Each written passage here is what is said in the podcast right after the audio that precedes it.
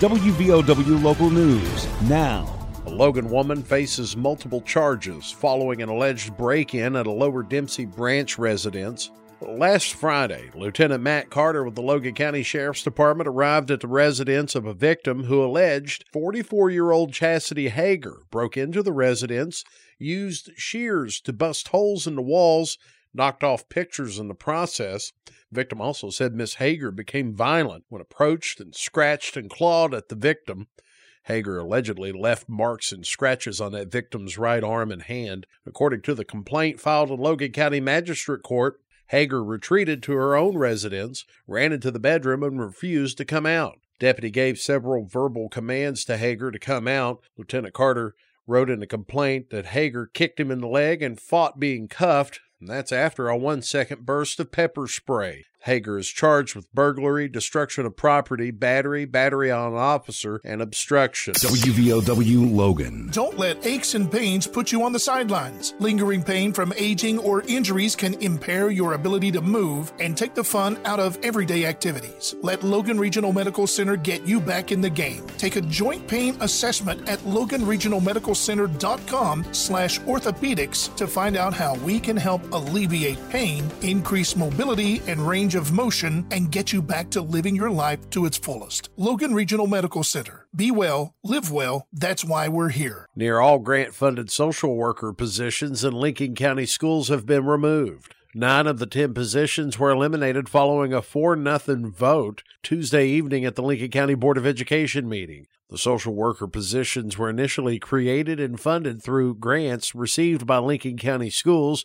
According to the board, keeping all 10 social workers would have cost the school system $675,000. Now there is only one social worker for the entirety of Lincoln County. Communications Director for Lincoln County, Chris Williams, he said they had to cut out a majority of the social worker positions due to the decrease in funding. He also said this action, which doesn't take effect until the fall, does not impact Lincoln County Schools Communities and Schools program. Williams said they will be using the program to fill the voids where needed. The executive director of the Logan County Economic Development Authority appointed to the governor's Coalfield Community Grant Facilitation Commission. Logan County Commissioner Danny Godby administered the oath to Rocky Adkins Wednesday. Mr. Adkins was appointed to the Coalfield Community Grant Facilitation Commission earlier this year. It's a board made up of small town leaders with the objective to net federal dollars for the coal fields. You know, they're trying to funnel federal dollars to re- revitalize coalfield communities. So again, uh, in January, I was approached out of the governor's office to find out if I would be willing to serve in that capacity if I was chosen. And uh, obviously, uh, I would think anybody that was was asked probably responded yes. The Grant Commission will explore federal funding for everything from water systems to tourist attractions. And during a conversation with WVOW News Wednesday, Mr. Adkins went over some of the opportunities from being on this commission, and he talked about some of the accomplishments in Logan County as well. Done extremely well compared to other areas with water and, and availability for public water. Another is going to be on the uh, wastewater side, and we're making inroads there, but we'll never do that fast enough uh, because there's just not, uh, you know, how you're able to get funding and how much you can get and the way the program structured. It's just a long period of time of working that out over a number of years.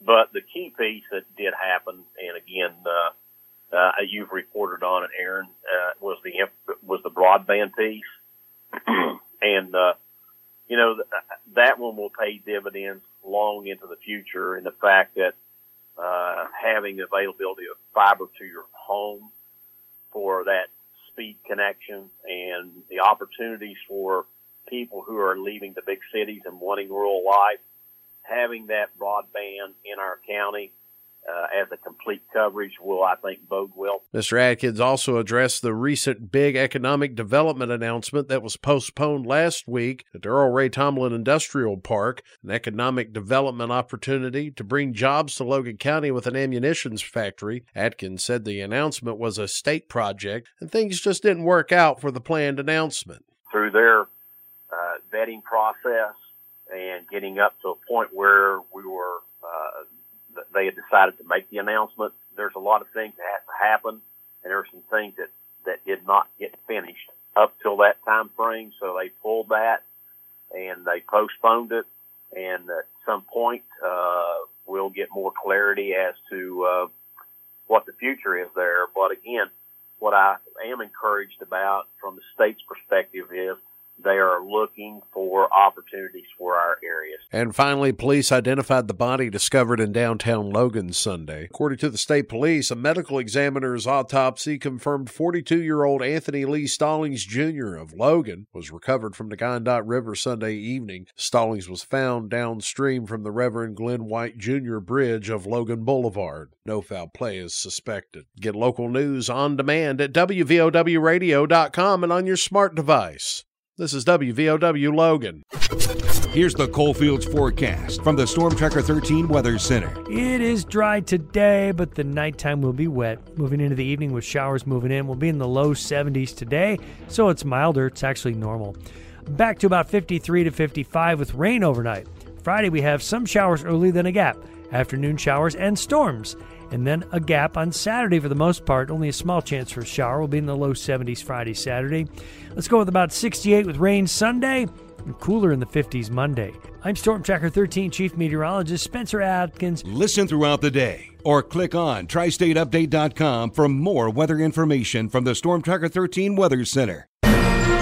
The Coalfields start the day with the morning news. Joe had to be completely out of his mind to go along with this it could very well cost tens of thousands of job opportunities in this state. Manchin earlier this week went on Fox News to express his frustration with the Biden administration's rollout of the legislation and then threatened to repeal it. The morning news, weekdays starting at 6 a.m. on WVOW